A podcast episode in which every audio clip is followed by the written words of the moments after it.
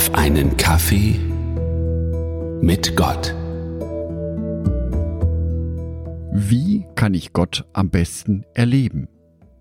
Oder auch, wo in meinem Alltag kann ich Gott am besten erleben? Natürlich im Gebet, im Gottesdienst, im Gespräch und in der Begegnung mit anderen Christen und anderen Menschen. Für diese und drei weitere Andachten nähere ich mich diesen Fragen jedoch von der Vier-Elemente-Lehre. In den vergangenen drei Folgen haben wir Gott kennengelernt durch die Elemente Feuer, Wasser und Luft.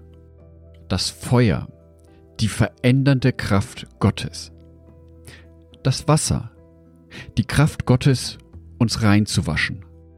Die Luft, die Gewissheit, dass Gott immer da ist, auch wenn wir ihn nicht wahrnehmen die Gewissheit, dass Gott weit über das hinausgeht, was wir wahrnehmen können. All das ist sehr abstrakt, wenig greifbar. Umso wichtiger ist es, dass wir Gott im Element Erde kennenlernen. Ein Element, das begreifbar ist. Erstes Buch Mose, Kapitel 2, Vers 7. Da formte Gott, der Herr, aus der Erde den Menschen und blies ihm den Atem des Lebens in die Nase. So wurde der Mensch lebendig. Wir Menschen wurden von Gott, also buchstäblich, aus der Erde geschaffen. Und wo kommt das Göttliche jetzt ins Spiel? Das kommt in der Person von Jesus Christus ins Spiel. Matthäus Evangelium Kapitel 1 Vers 23 Seht, die Jungfrau wird ein Kind erwarten. Sie wird einem Sohn das Leben schenken und er wird Immanuel genannt werden. Das heißt, Gott ist mit uns.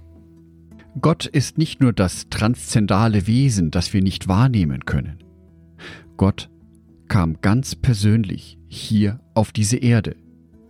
In der Person von Jesus Christus zeigte sich Gott den Menschen, lebte mitten unter ihnen sprach mit ihnen, diskutierte mit ihnen, heilte sie, teilte sich den Menschen mit, ganz persönlich. Daher ist Gott auch derjenige, der unsere menschlichen Probleme verstehen kann. Jesus Christus hat miterlebt, wie beschwerlich die Existenz hier auf der Erde manchmal ist. Er hungerte, er weinte, er war im direkten Konflikt mit dem Teufel. Er wurde versucht. Jesus war ganz Mensch und ganz Gott. Das macht ihn so besonders. Jedoch ist die historische Person Jesus für uns heutzutage im Jahr 2021 nicht mehr greifbar. Werfen wir also noch einmal einen Blick in die Bibel.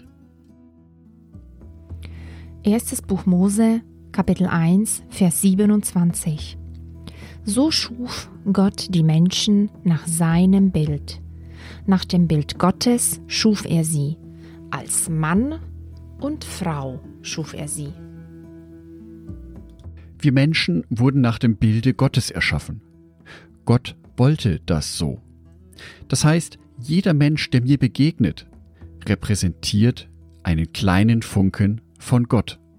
Es gibt so viele unterschiedliche Menschen, sei es von der Größe, der Haar- und Augenfarbe, von der Statur, von der Hautfarbe.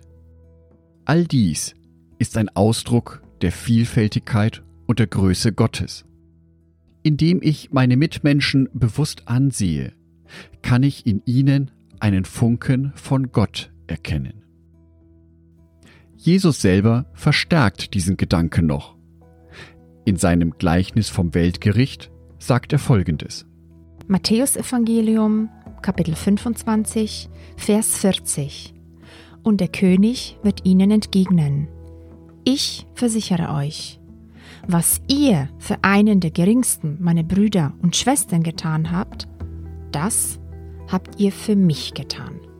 So wie ich mich also gegenüber meinen Mitmenschen verhalte, so verhalte ich mich auch Gott gegenüber.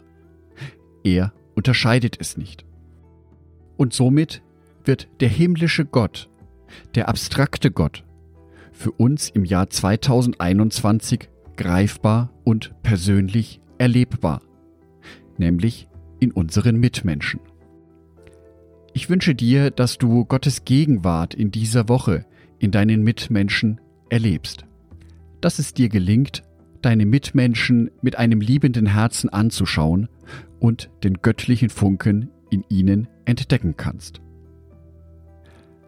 Angedacht von Jörg Martin Donath, Bibelverse gelesen von meiner lieben Frau Sonitschka.